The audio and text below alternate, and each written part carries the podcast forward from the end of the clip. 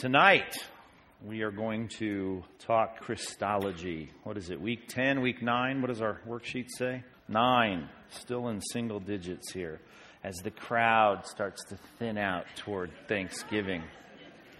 A lot more space out there. Well, let's pray together and then we'll, uh, we'll tackle this topic. God, thank you very much just for the opportunity that we have to study your word again. I do pray, as I've been praying this afternoon, that you would just feed us spiritually, encourage us, just increase our understanding of your Son, and help us to uh, leave with a real uh, profound gratitude and, and thankfulness for all that uh, Jesus Christ is. We thank you very much for uh, just these things that uh, they fall together, they, they come together, they, they blend together so well in the scriptures, and there's so much for us to see and celebrate and connect the dots, and I just pray it would be uh, an enriching night for us. Encourage us, I pray, as we study about your Son, Jesus Christ, in whose name we pray. Amen. All right, tonight we're going to move from titles, which was last week. Uh, I really I counted the the uh, segments. We had over hundred squares you filled in. If you actually kept up with us, uh, that was an amazing amazing night. But we're moving from titles to offices. See, because it's one thing for me, maybe take my kids and say, uh, you know, there's determined Matthew, he's Mr. Determination, or uh, affable John, you know, the affable one, or, or charming Stephanie. It's one thing to give them uh, descriptive titles. It's another uh, to call them, uh, you know, by a by a by an office. Say, you know, Pastor Matthew. That's different, or uh, you know, President John, uh, you know, or, or whatever, uh, Princess uh, Stephanie. If it's a true office, you see that that that's different. Now we came across this briefly, and uh, some of these titles overlapped last week, and we saw this, but we left it for tonight because when we think of prophet, priest, and king, those are uh, those are different. Those aren't just descriptive titles that speak to attributes of, of Christ. These are offices which Christ fulfilled. Now, before you think of it the way I think we naturally tend to think of it, you need to remember what uh, John 1 3 taught us, and that was that, that nothing that, that has been made uh, was made without the direct involvement of Jesus Christ, right? Uh, nothing has been made except for his uh, involvement as a part of the triune God in creating all things. So it's not as though he gets here and he says, "Oh, oh it's a lot like your uh, your priesthood." That's what I'm like. It's a lot like that.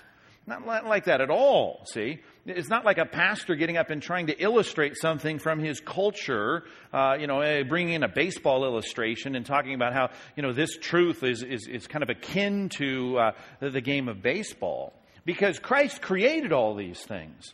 See, he was the architect of the priesthood. He was the one who created the concept of kingship. He was the one who determined and employed every single person that served as a prophet. He made all those things and then came to fulfill all those things. And that's different. I mean, that, that takes these offices to a whole new level.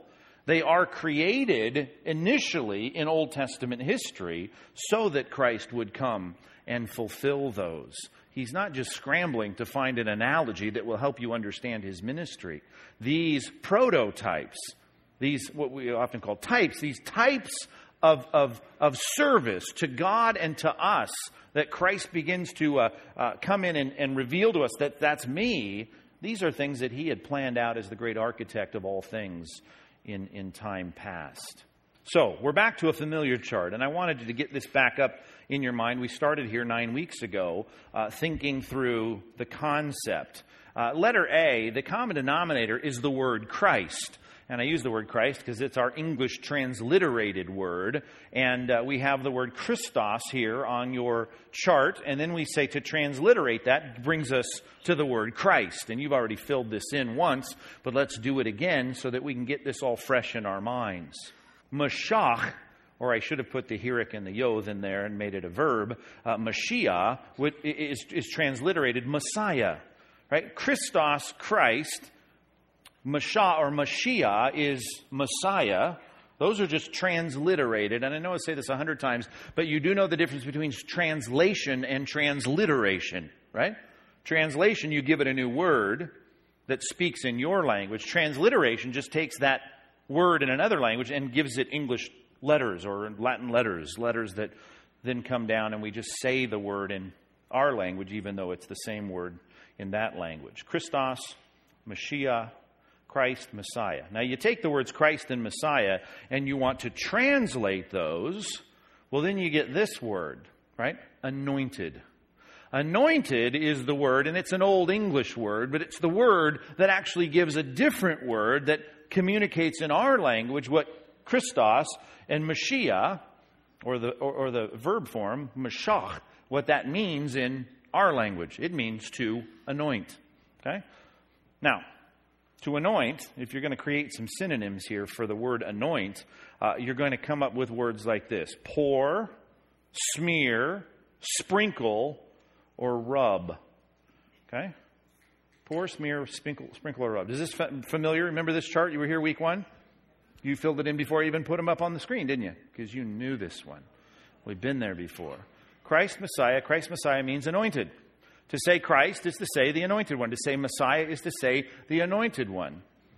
To say anointed one is to say that someone has had something, though it's not defined here, poured, smeared, sprinkled, or rubbed on them.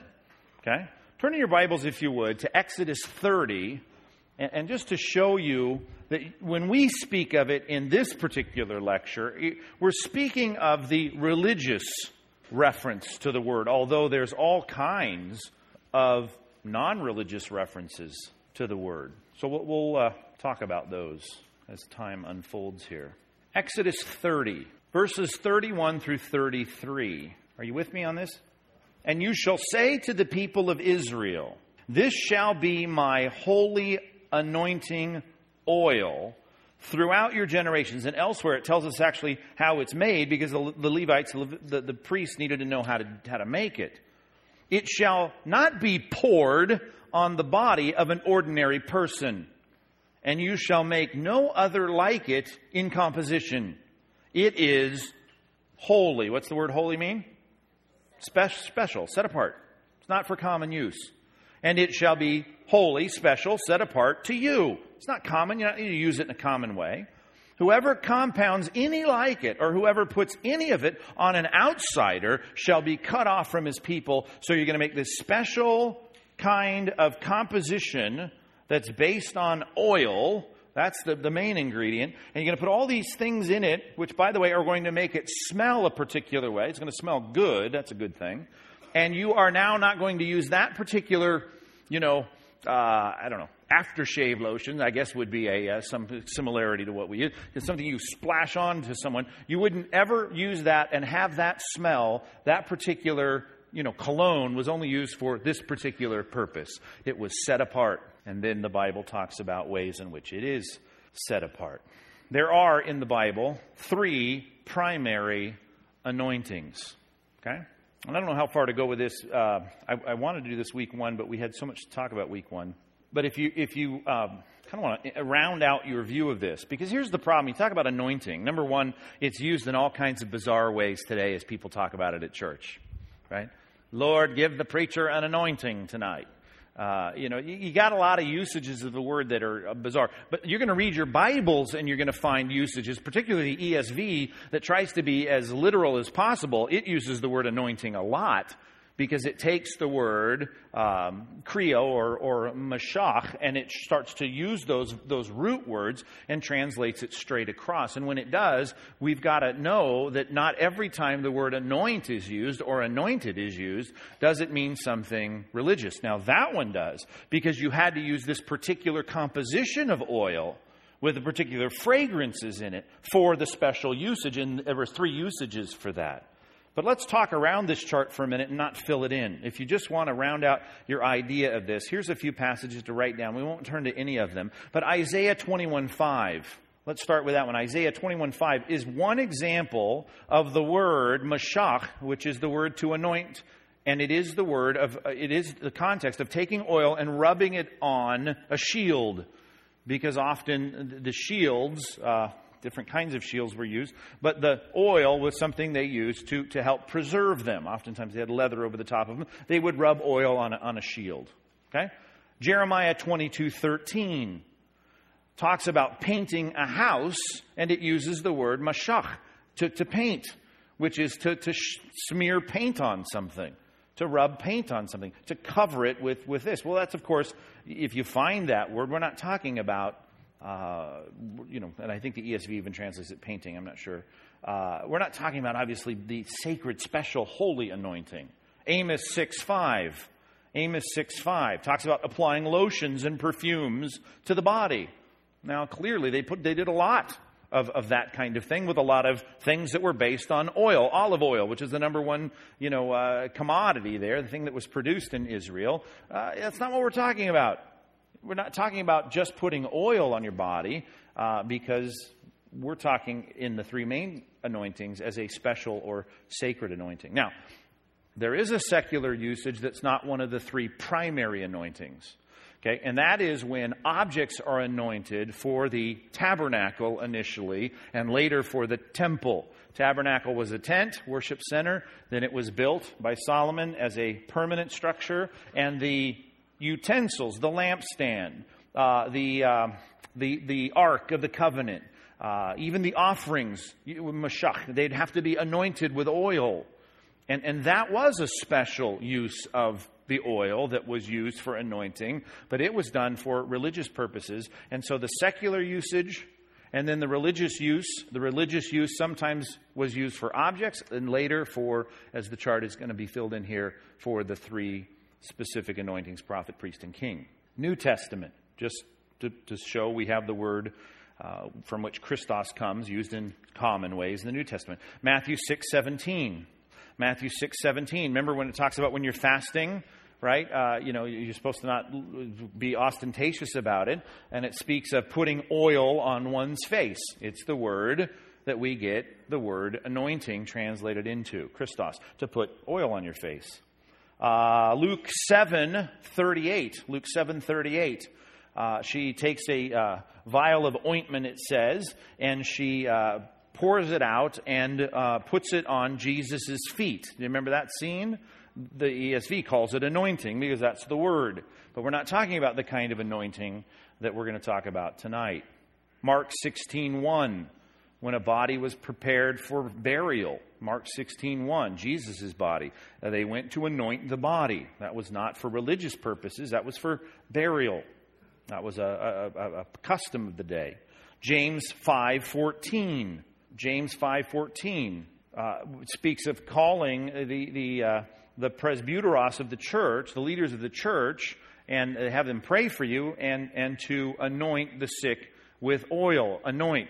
Which again, you got to remember, and this is a whole other sermon, don't get me started on this, but the pastors I, hope we can return to this trend, used to be the most educated people in town, right? If you lived in a village, particularly in the diaspora, and you were, you know, wandering out there in your village, you had a Jewish village, and, and James writes to you, uh, you would, the guys that, that did the, the, the the, the, the, things that required some education and, and, knowledge were the leaders of the, of the community, the presbyteros, the, the, uh, the, the elders of the, of the village, in this case, the spiritual community of, of the believers.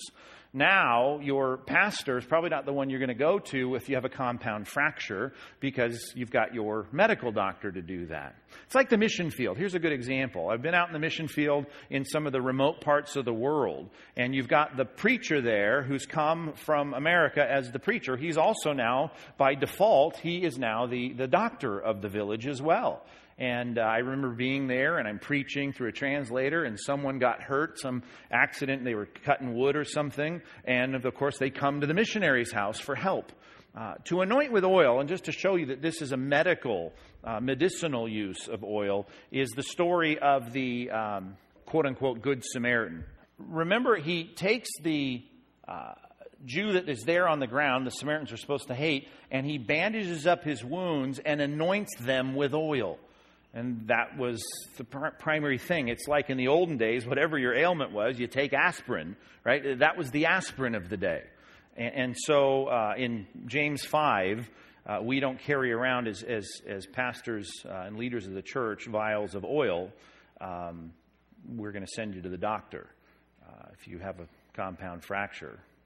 I mean, we'll wrap it up for you before you go, but uh, we're not the doctors of the of the congregation here.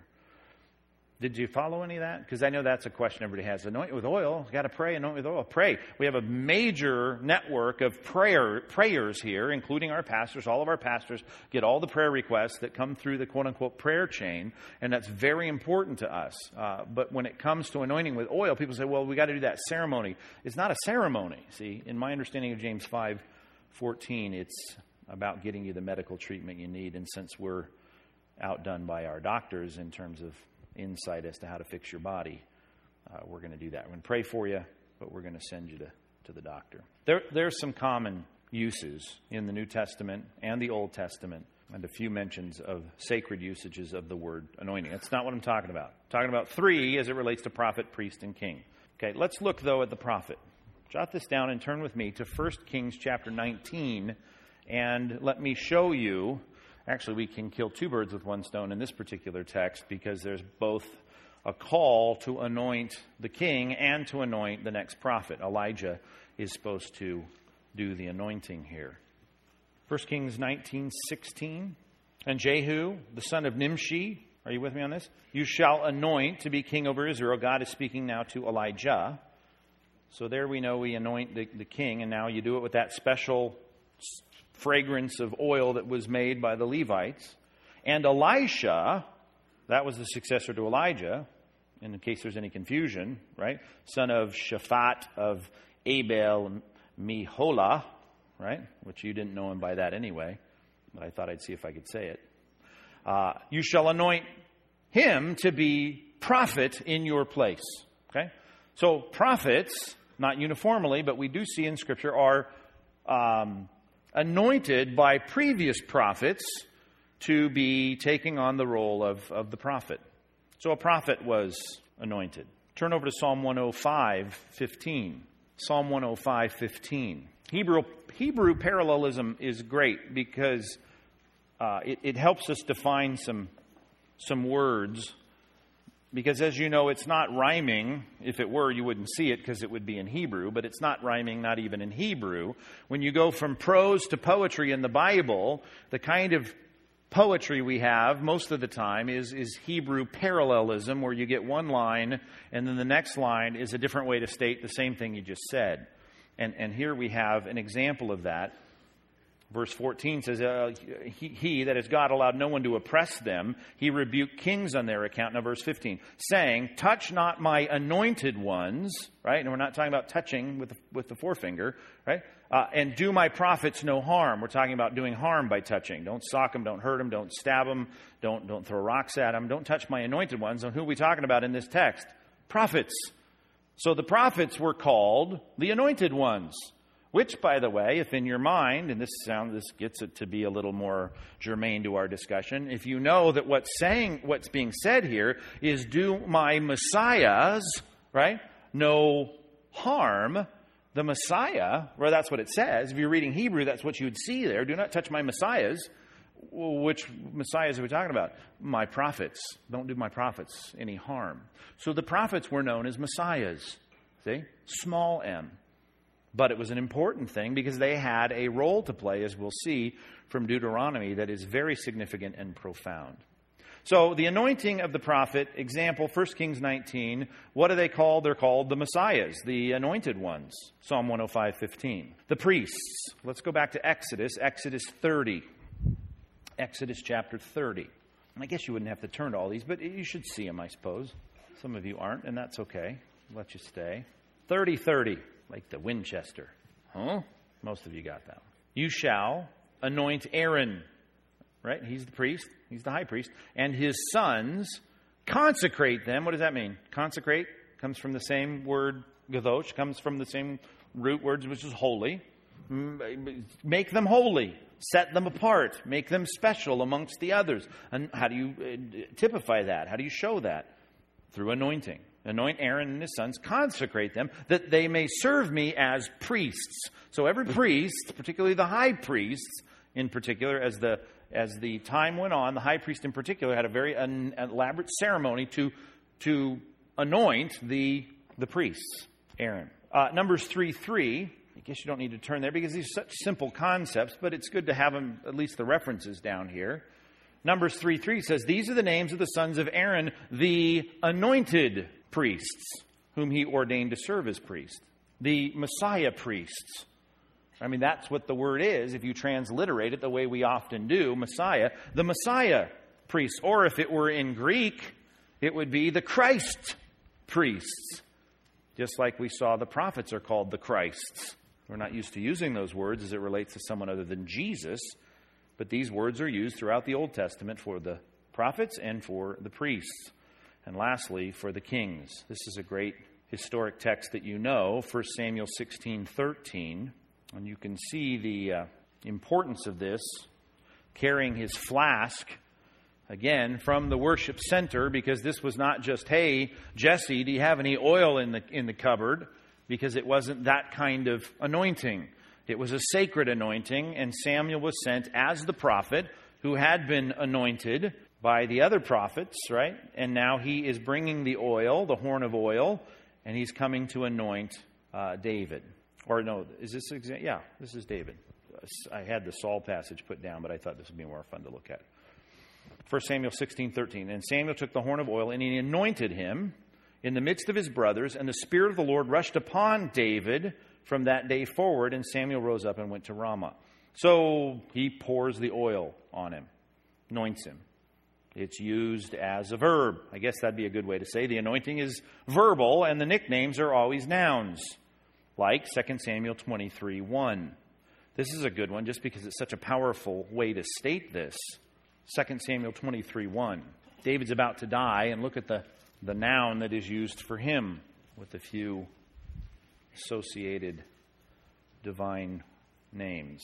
Some very interesting descriptives of David, too. So, uh, 2 Samuel 23 1. Now, these are the last words of David, the oracle of David, the son of Jesse, the oracle of the man who was raised on high from a little shepherd boy. Underline this now. Here's the noun. The Messiah of the God of Jacob, the sweet psalmist of Israel the Messiah, the anointed one, the anointed of the God of Jacob. So we have the kings being called the Messiahs, the priests being called the Messiahs, and the prophets being called the Messiahs. Now, again, Christ is planning all this out. This is not like he's just coming up with associations. He planned the offices of prophet, priest, and king in the Old Testament, and now he comes to fulfill them. By the way, every time you use the word Christian, you do know you're using the word anointed, right? You are, if you call yourself a Christian, you are calling yourself the, the small m Messiah, right? The, the little Christ. That's what Christian means, the little anointed one, which has some biblical, you know, uh, precedent. Not only is the word Christian used three times, usually as a disparaging phrase, twice early on in biblical history. Do you want those references? Agrippa uses it once uh, in, in Acts 26 when he says, uh, Are you trying to convince me to become a Christian? In Acts 11:26, they talk about those uh, in Antioch being called Christians, which probably was a derision. It was probably a, you know, look at those followers of the, the Messiah. And the last one is used more positively, although they, it's often thought of in terms of the, the, the oppressor. 1 Peter 4.16 says, and even if you suffer as a little Christ, as a little Messiah, a little anointed one. 1 Peter 4. So those are three references to us as Christians, though that's not the popular usage of naming us. There are three references to us as Christians in, in the New Testament. Um, the other one that's important 2 Corinthians 1:21 and it is God who establishes us with you in Christ and has anointed us there it is and who has also put his seal on us and given us his spirit in our hearts as a guarantee. What's interesting about this is the, is the conjunction in verse 22 and who has also put his seal on us and given us his spirit in our hearts as a guarantee. In other words, it doesn't equate anointing with the reception of the Spirit. Although often that word is connected with Christ having the Spirit, you know, descend on him. But the picture here is that becoming a Christian, to be established in Christ, is, is the anointing concept. And it is God who has establishes us with you in Christ and has anointed us, and who has also put his seal on us and given us his spirit in our hearts as a guarantee. And while it's, it's a bit of a, a sentence where it's hard to define what do you mean by that, you can broaden the, the sentence and at least say, we know that whatever it means, it means you're a Christian. You're in Christ, and you've got the Spirit as a guarantee, and you're His. If you're His, you're anointed right? So that's interesting that the word that caught on for Christians throughout at least our you know, uh, culture has been Christians, even since New Testament times, the, the anointed ones. I know that sounds like you know, I'm not worthy of that. Well, that's, that's, you're not worthy of any of it, really. Uh, but you need to wear that name, you know, with a real sense of, of the depth of meaning. Someone calls you a Christian, you're saying, wow, that's cool. I am a Christian. I am anointed. I have been pushed, put and placed in Christ. What is the word used here? Established in Christ. Great concept there. Now, are you prophet, priest, and king? No. Get over that. Uh, but you are, in some related sense, you've been set apart as special which you can see is one step removed from the actual pouring on, right? The concept of pouring was how someone was consecrated. We are consecrated in Christ, and the name that was used because of the rich and steeped culture of anointing, that's why it, it fits. Not that we're looking for anybody to pour anything on us. Please don't pour anything on me. Uh, I just want to let you know that the concept of anointing carries through to our position in Christ as well. Thank you for that. 2 Corinthians 1 21 and 22. All right, well, let's deal with each of, each of these three and see if we can come away rivaling a bit of the what I hope was a worship filled response to last week's message. Let's see if we can do a little bit of the same here. The messianic prophet, the, do you see H and E is also capitalized? This is the messianic prophet, the anointed prophet. We're not talking about one of them. We're talking about the one because we know the messiahs of the Old Testament all had, in our minds, small m's. This one has a capital M. And let's see the beginning of the predictions of the messianic prophet and start in Deuteronomy 18, 14, and through 19. Now, this is not explicit. And more you study predictive prophecy about Christ, or what we call messianic prophecies about Christ, the more you'll see the, the God who's doing all this kind of step into that realm and then step out of that realm. Like uh, we'll look tonight. Well, we won't look at it. I didn't even have time to put it out there for us to look at. But 2 Samuel 7 is a great example, the Davidic covenant. He steps over the line into something that's messianic, then steps right back and talks about Solomon. Same thing here. Uh, but I want to show you that when he steps over the line and the way he speaks of the ultimate prophet, the ultimate Messiah prophet, uh, it's, it's, it's not fulfilled in Joshua or anybody else. It's only fulfilled in Christ. Deuteronomy 18 14. Was that enough time for you to find that? For these nations, look at verse 14, which you are to dispossess, right, the Canaanites, they listen to fortune tellers and diviners. Don't ever do that. Not even when you're there at the, you know, town center and there's the weirdo there, the little fortune teller. I don't even care if you're playing around. Stop it. This is an abomination. This is a reminder of an abomination before God because in this text it says, I'm not supposed to do that. Why? But as for you, the Lord your God has not allowed you to do this. Why? Because the Lord your God will raise up for you a prophet. Moses said, like me from among you, from your brothers. It is him you shall listen to. Now, think about this. If you go and just play around with the fortune teller outside the Cheesecake Factory in Irvine or whatever, just because, well, let's see what the weird old lady says, it would be like you, I don't know, uh, pretending, you know, finding a gal there and you're married, you're there with your wife, and then just saying, I'm going to pretend to uh, commit adultery with this lady right now. And I don't think your wife's going to be cool with that, right? Come just do that for 15 minutes. Give me a minute. No because that's not even something to joke about. Adultery, right? Well, you shouldn't even joke about trying to find wisdom in the divine through some human mechanism that's not God sanctioned. Because God gave us his prophets, which, by the way, is recorded here and in my mind, we're not only just, I mean, that's kind of the obvious thing that most of you say, oh, I'd never dream of doing that. That's ridiculous. Well, we do a lot of validating extra biblical means of revelation that we need to back down from. And a lot of it's done in the name of Christ. You know, a lot of, you know, contemplative spiritual movements that are, uh, have crossed the line when it comes to trying to divine God's will. Stop. Don't. Why? Because God has given prophets. And in this case, I love the way he puts in verse 15, he will raise up a prophet for you. Here's where I'm talking about God kind of stepping over the line into the messianic. How many prophets did God send? Dozens and dozens of them. But here he says, I'm going to raise up a prophet. Why are you speaking you know, so singular about this? Because there's something about the one he's going to send that will end all others.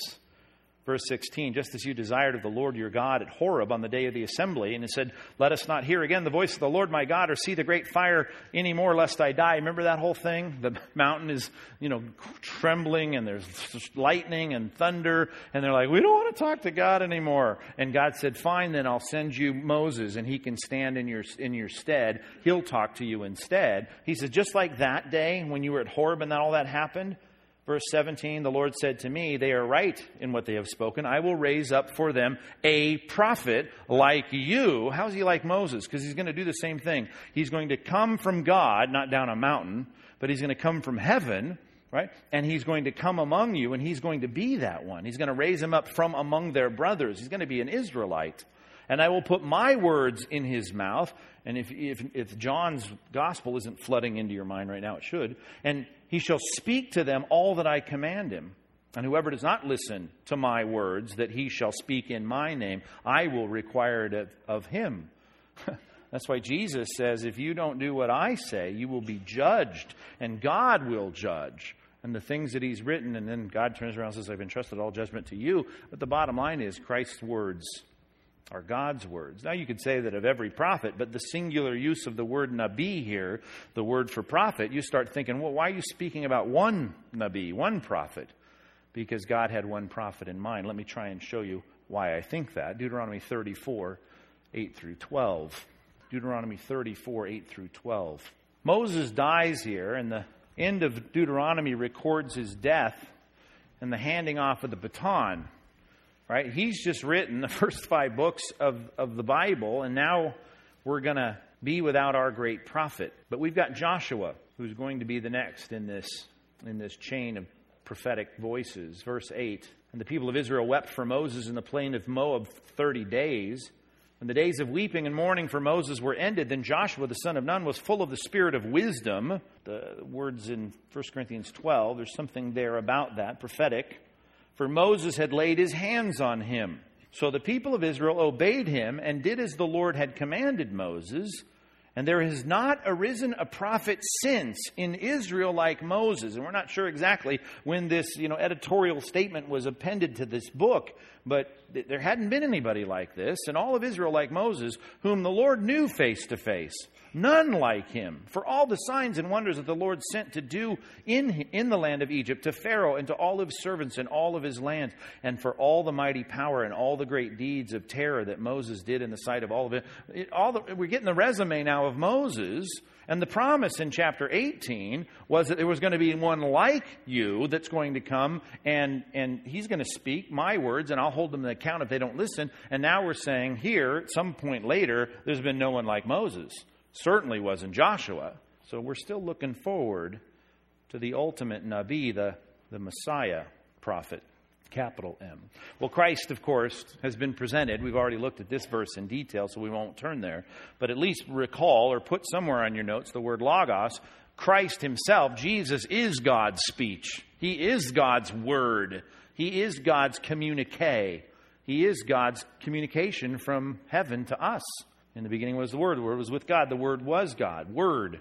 Or verse 14, the Word became flesh and dwelt among us, and we have seen His glory. And what was that glory? The glory as the only Son from the Father, full of grace and truth. That's what the Word communicated.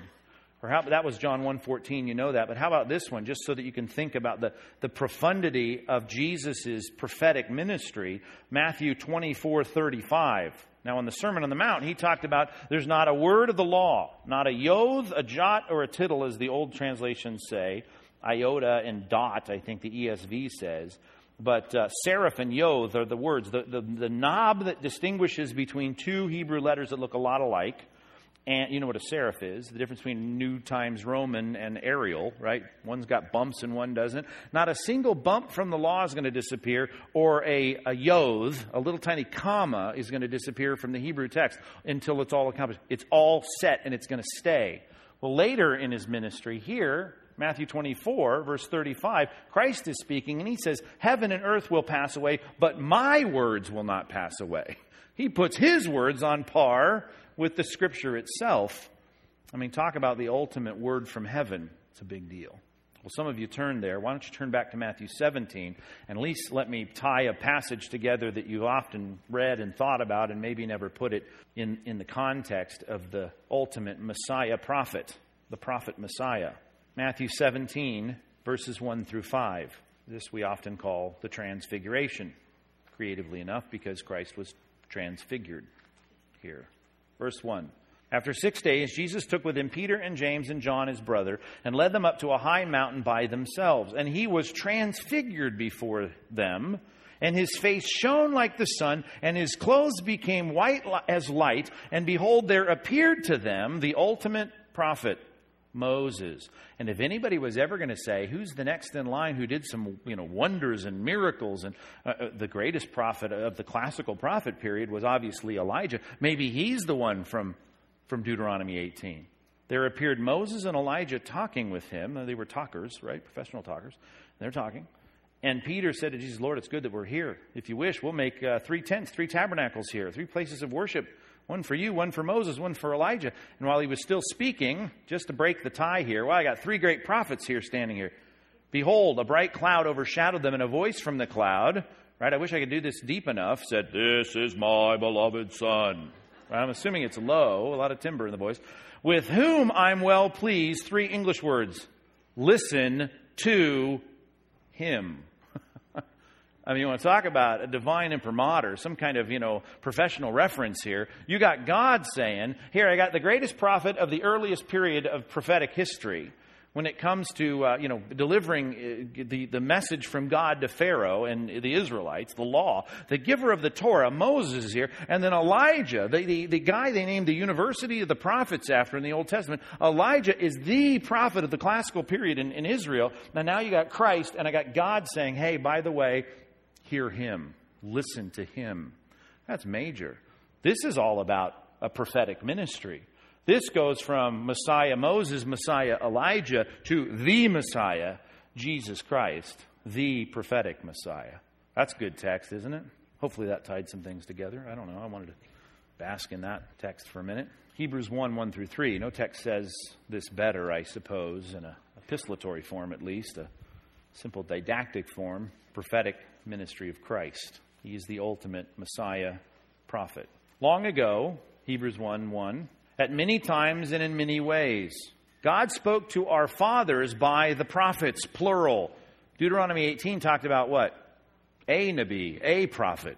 But now we're talking about, well, you know, there are all kinds of prophets, and God spoke to our, you know, ancestors through them. But in these last days, He has spoken to us by His Son. He's the ultimate prophet whom he appointed heir of all things, through whom he also created the world. He's the radiance of the glory of God, the exact imprint of his nature. He upholds the universe. You want to talk about his prophetic ministry? He upholds the universe by the power, by the word rather, of his power. After making purifications for sin, he sat down at the right hand of the majesty on high. This is the ultimate prophet. So, what do we do with the ultimate prophet? Glad you asked. Letter C. You need to diligently learn from him. And I use the word learn because it's more than just listening, it's about listening and doing. It's about listening and doing, and there's where we get the word mathetos. You've heard me say that before? Mathetos, the word disciple. Disciple is a learner, one who doesn't just hear what the teacher says, he's one who hears what he says and does what he says. A disciple. We often call disciples followers. Why? Because it assumes that from the rabbi's ear, it goes into the disciple's ear, and the disciple does what the rabbi says. Or let's just up the stakes, not the rabbi. He's the ultimate rabbi, the Nabi, the prophet, the ultimate spokesman from, from heaven. So diligently learn from him. And I don't know what your Bible's doing, you know, Monday through Thursday, or it, we got to get into the Word. I mean, this is Sunday school stuff, I realize, but uh, it's got to be, you got to be more familiar with this than, you know, dancing with the stars, right? I mean, you, you'd better spend more time in the text listening to the word of Christ, which, by the way, is found not only in the New Testament, but through the various expressions that God created in the Old Testament. Christ's voice needs to be heard throughout the, t- the text of Scripture, and we ought to know it and learn from it. There's some great statements in John 3. I can't not turn there when I think of the messianic prophet Jesus Christ there's a couple themes that kind of intersect with each other throughout the early part of John, and one of them is the concept of word and light. We get that connection in the beginning of chapter 1, and we often say it. You know, that lecture was enlightening, right?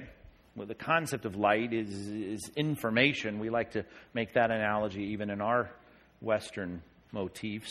And so it is here. In verse 19, for instance, John 3:19, this is the Nicodemus discourse verse 19 says, This is the judgment. The light has come into the world. That's just an analogy. You can, you can, you can see it now as in chapter 1, it takes Christ, the Word of God, and, and connects him with the light. So the Word of God, the prophet of God, the spokesman of God, is bringing light to people. The light has come into the world, but here's the problem people love the darkness rather than the light because their works were evil. Right? I don't want to hear that. I don't want to know it. I don't want to listen to that. For everyone who does wicked things hates the light and does not come into the light, lest his work should be exposed. Does this sound now like James chapter 1? The word is like a mirror. When you look in the mirror, here's the problem with the mirror. If you're not a good looking person, you hate the mirror. If you're super ugly, you really hate the mirror. Only pretty people like the mirror, right? And that's the problem with us. We're sinful people. You're not perfectly conformed to the image of Christ. And every time you open this up and you do like this, you start to recognize that though I didn't murder anybody today, if I called someone knucklehead, Raca, I'm guilty enough to be cast into the fires of hell. Those are verses we don't quote very often, but that's what the Bible says to me. And how does that make me feel? Pretty ugly. That's the Word of God, though, see? And I need to be able to take that word and say, I've got to let the light of that text convict me of my sin, and I need to respond as a diligent disciple of Christ and do it. I know it's easier for us to watch TV that entertains us than to pick up the word that exposes things that need to be rectified in our lives. One's made to entertain us, one's made to transform us, and we've got to start doing the hard work of sitting in front of the mirror of God's word. Everyone who does wicked things, they hate the light because the, they don't want to come into the light lest their works be exposed. For whoever does what is true comes into the light so that it may be clearly seen that his works have been carried out in God. That's a great line. Drop down to verse 31. Just a little more on this before we leave John 3. He who comes from above is above all. Who's come from above? Christ, the light, the Word. Verse 31. He who is of the earth belongs to the earth and speaks in an earthly way. A lot of people like that. The Pharisees, classic examples of that. He who comes from heaven is above all. Now he bears witness to what he has seen and heard, yet no one receives his testimony. No one wants to hear it. Whoever receives his testimony sets his seal to this that God is true. If you listen to Christ, right, then you are affirming that God is truthful. I mean, here's one. I mean, you could just name anything, whether it's whatever the cultural issue is, the exclusivity of Christ. Uh, uh, Jesus says, I'm the way, I'm the truth, I'm the life. No one comes to the Father except through me. Go on Larry King and talk about that verse for half an hour. They don't want to hear it. But if you affirm that that's what the truth of God is, because Christ brings us the truth as the great prophet of God, the Messiah prophet of God, see, then we're affirming God, ah, God is truthful because this is his spokesman. Verse 34 for he whom God has sent utters the words of God. Talk about a prophet, there it is. We're speaking now of Christ, obviously. This is autobiographical. And he gives the Spirit without measure. The Father loves the Son and has given all things into his hand. Whoever believes in the Son has eternal life. Whoever does not obey the Son, do you see how we just shifted? Talk about parallelism. If you believe in the Son, you have eternal life. That belief always comes with response. Whoever does not obey the Son shall not see life. Do you see the contrasting parallelism here? That means that we've got to hear it and we've got to respond to it. We've got to be doers of the word, even in just the basics of repentance and faith here. They don't see light, but the wrath of God remains on them. That's why they love the darkness. They don't want the word. That's why, by the way, the saddest thing of all, and don't get me started on this one either, but when we want to take the word out of the church, and don't tell me that hadn't happened, right? Let's make the sermon shorter. Can we not open our Bibles? Do we not have to dig so far? I get this all the time. I hear it from people. I go to these things and I listen to what they're feeding these young pastors about how to have a really cool church that'll really grow. And the thing is, let's do a whole lot less of this. And I'm absolutely sure that's true. What kind of church are we building, though, if we want to hide the Word of God? I mean, this is not God's church, then. I just can't stand it. We're all about being disciples of Christ, learners of Christ, hearing His Word and affirming that God is true. Pick your topic. I don't care what it is. And I, I, know it's easy to pick on things like the exclusivity of Christianity, but how about now trying to enter? I watched a pastor just this week fold on the issue of homosexuality because he was in a public forum. And I thought to myself, uh, you know, I don't, I, don't, I don't understand. And earlier, last week, I had somebody arguing about the issue of egalitarianism and complementarianism as it relates to roles in the church. And I'm thinking to myself, again, all I'm trying to do is establish the truthfulness of God's prophets. And, and I've got to defer to what God says. I establish that what He says is true. That's the test of our Christianity. We often stand in judgment of God's Word, but God's Word judges us by how we respond to it. You've heard that illustration, right? Guys, kids wander into the New York Metropolitan Museum of Art or whatever when it used to be good. And, uh, sorry. Uh, and and you know the night watchman's watching and, and the kids are going oh that's ridiculous and that that one's stupid and I don't understand that one and and the watchman says well it's it's not the kids that judge the paintings it's the paintings that judge the kids right and and, and see that that's the issue with God's word I, I hate it I saw it just this week embarrassed to affirm the clear teaching of God's word because I want to I guess be popular fit in there's only one person you should want to be popular with, really, right? He's the only one that matters. All right, well, I'm running out of time. Messianic priest. Messianic priest. Now, the ultimate priest was predicted. Where? Psalm 110.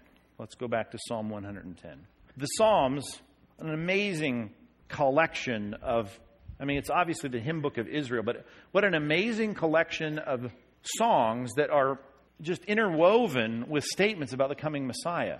Some of them, there's double entendre. I get it. You know, something that you can apply in the now, and then something that Christ comes in, and there's a connection there, and we go, oh, that's, that's neat. There are some that make absolutely no sense without Christ. Here's an example. Jesus quotes this. It's quoted several times in the New Testament, verse number one. The Lord, now who's Psalm of who? David. Do you see the prescription on, on this text? Psalm of David now. Psalm 110, verse 1. The Lord said to my Lord, now, Israelites were learning that from the time they were little kids. The preschoolers were reciting it. And Jesus says, Now, who's that? The Lord said to my Lord, who's saying it? The Lord of Israel, David. Who's that person? Right? Mean, this is a messianic statement here. The Lord said to my Lord, Sit at my right hand. That's an exclusive place that Christ clearly says that He's the only one that can take it, until I make your enemies your footstool. The Lord sends forth from Zion your mighty scepter. Right? You'd think, well, that's an earthly king. It's not.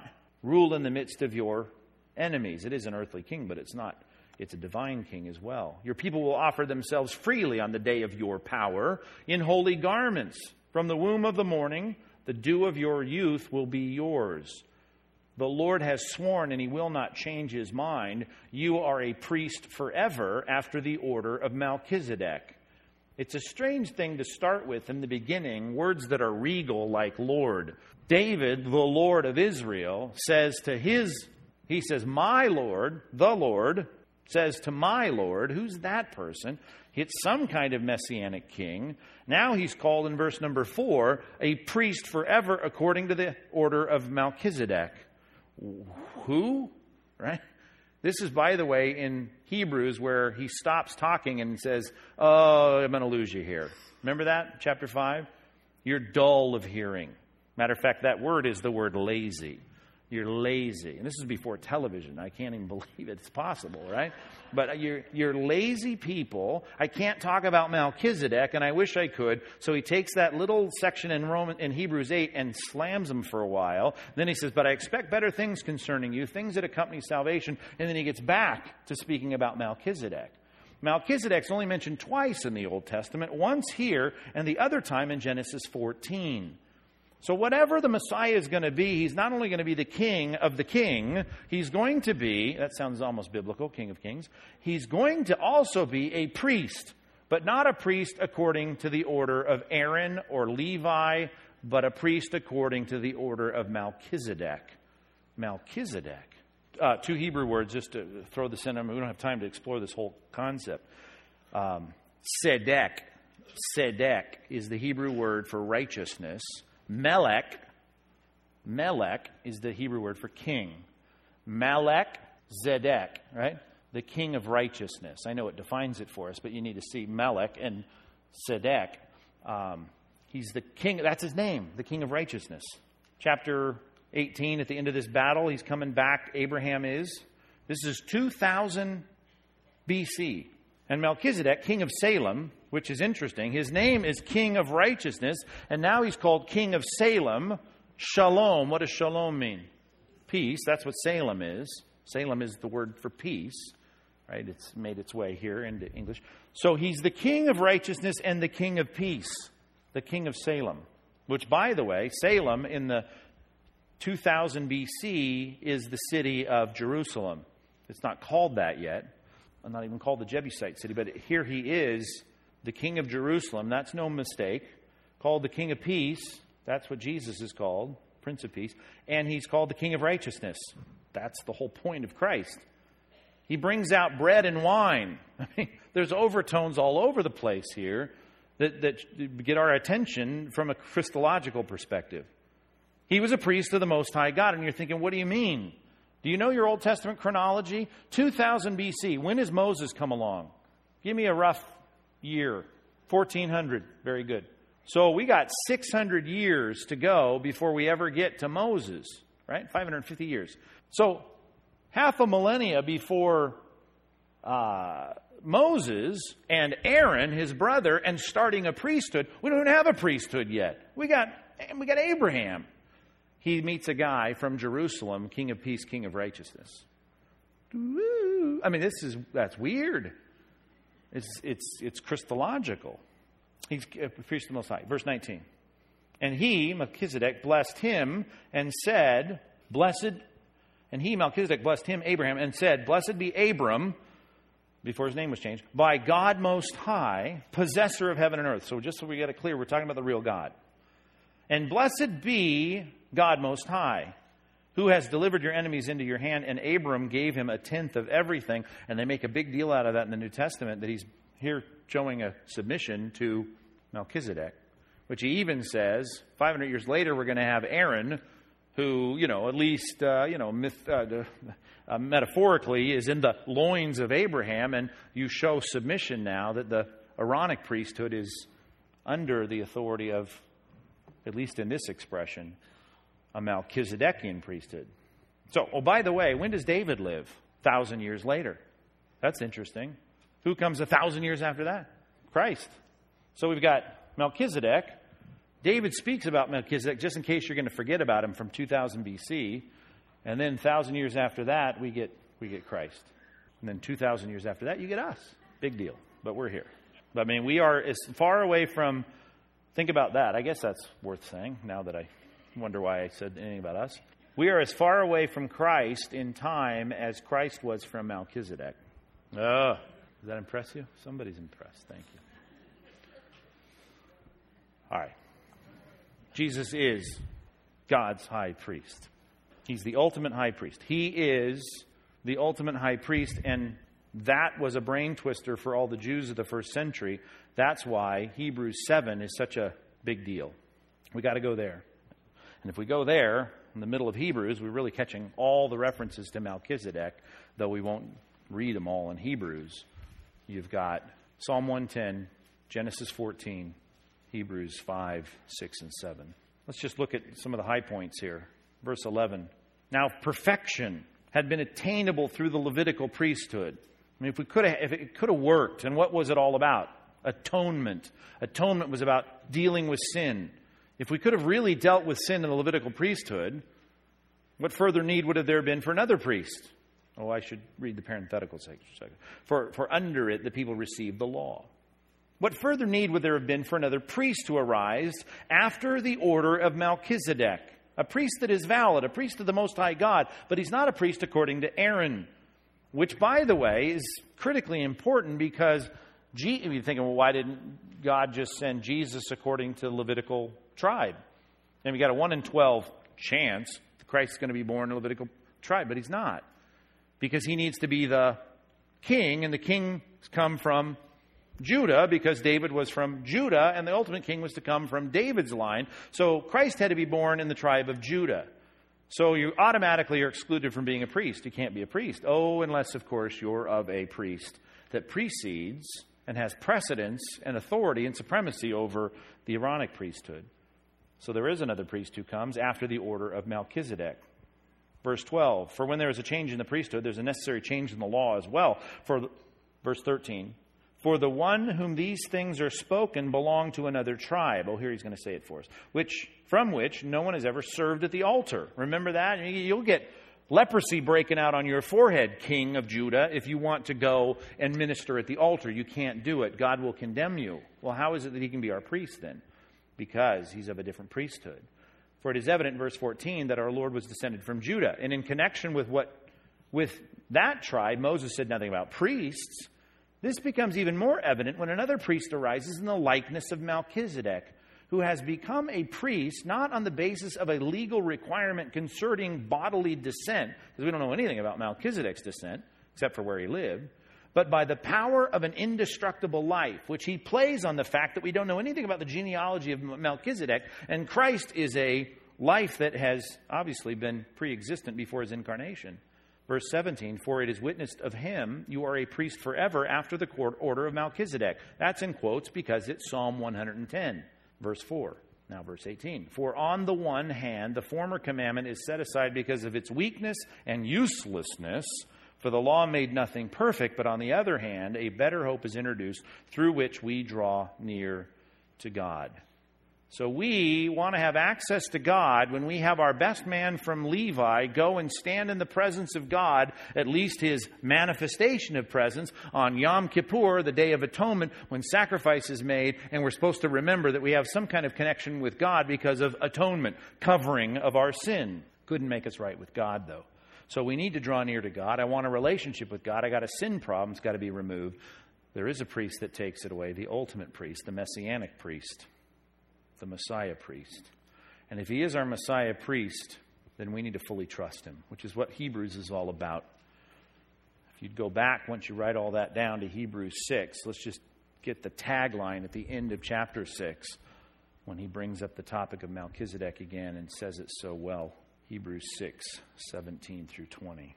I mean, really, all these things are salvific. And we don't usually present the gospel this way. But if you want to talk, if you want to talk about gospel, how can I be a disciple, a follower of Christ, if I don't follow Christ? That means I got to listen to him and I got to got to respond to him. Got to do what he says. How can I be saved? And I'm not talking about works righteousness. I'm just talking about I'm hearing him and recognizing him as the prophet and responding to what he says like in Mark 1. He comes preaching the gospel of God, the kingdom of God, preaching the gospel, saying what? Repent and believe in, in, in, the gospel. That's the idea. So we listen to him, we do what he says, and now I have to trust him or I can't be saved.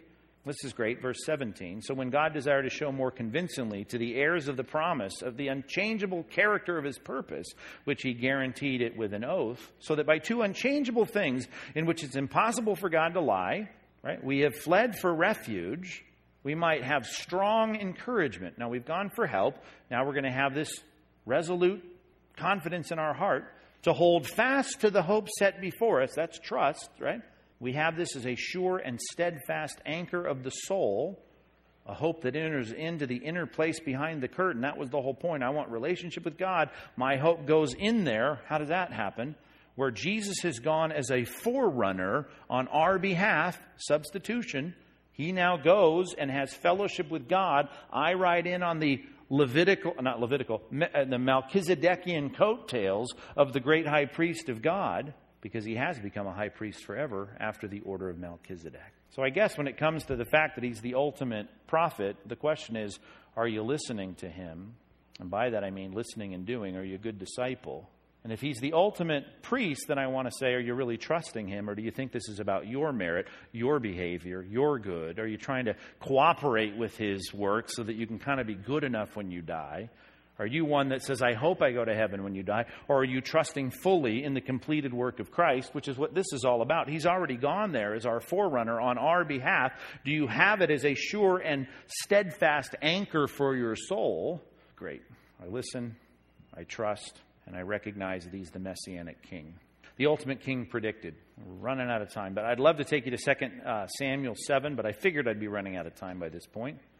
Where you can see again, like in Deuteronomy 18, God steps across the line and says things that only can be fulfilled by Christ, and then steps right back and starts talking about David's lineage, specifically Solomon, who would build a temple and all that.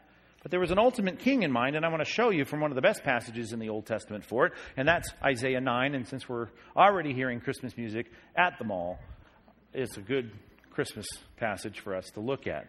But please look at it with 2 Samuel 7 in mind.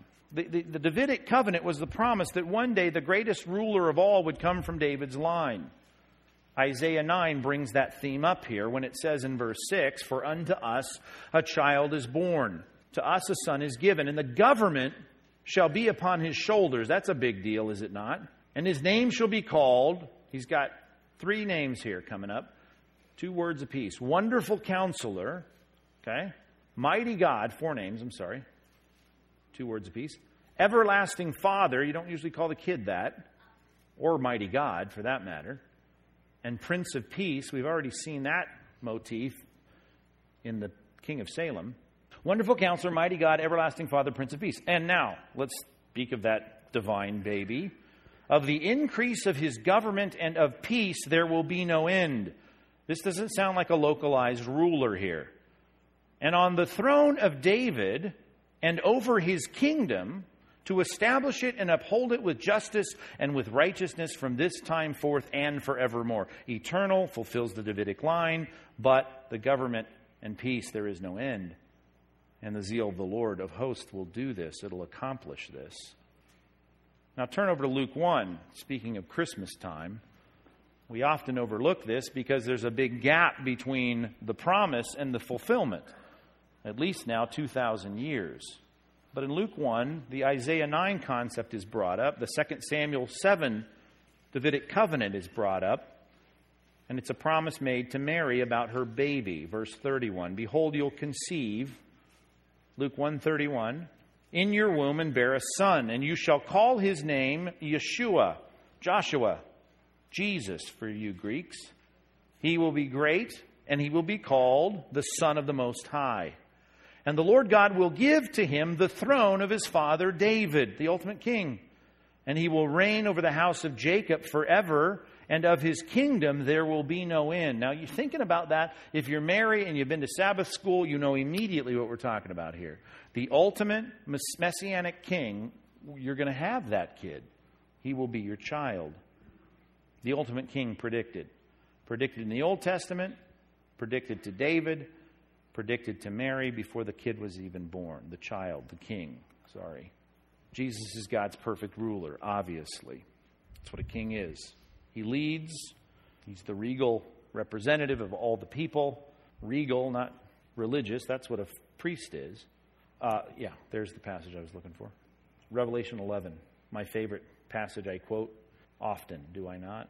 Revelation 11, 15 through 17.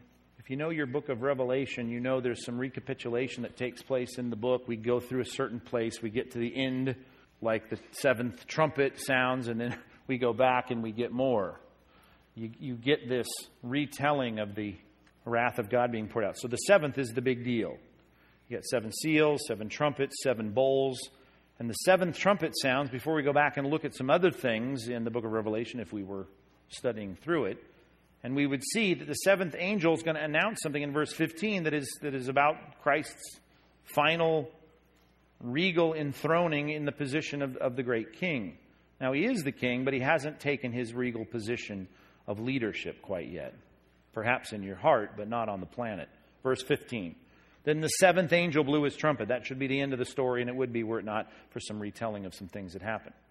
And there were loud voices in heaven saying, The kingdom of the world has become the kingdom of our Lord. That's God, the Father, and of his Christ. That is the Messiah. That's the word Messiah, right? Of the anointed one. And the anointed one, if I'm thinking politically, I'm thinking of David's kid, and I'm thinking about the kingdom that doesn't end, of the increase of his government be no end. The government will rest on his shoulders, the Messiah. And he shall reign forever and ever. And the 24 elders who sit on the throne before God, they fell on their faces, they worship God, and they said, We give thanks to you, Lord God Almighty, who is, who was, for you have, I love this, taken your great power and begun to reign. Now, is Christ have all power? He said that. Matthew 28, all authority has been given to me in heaven and earth. Everything. Everything that he needs, he has. But he hasn't taken his power and begun to reign.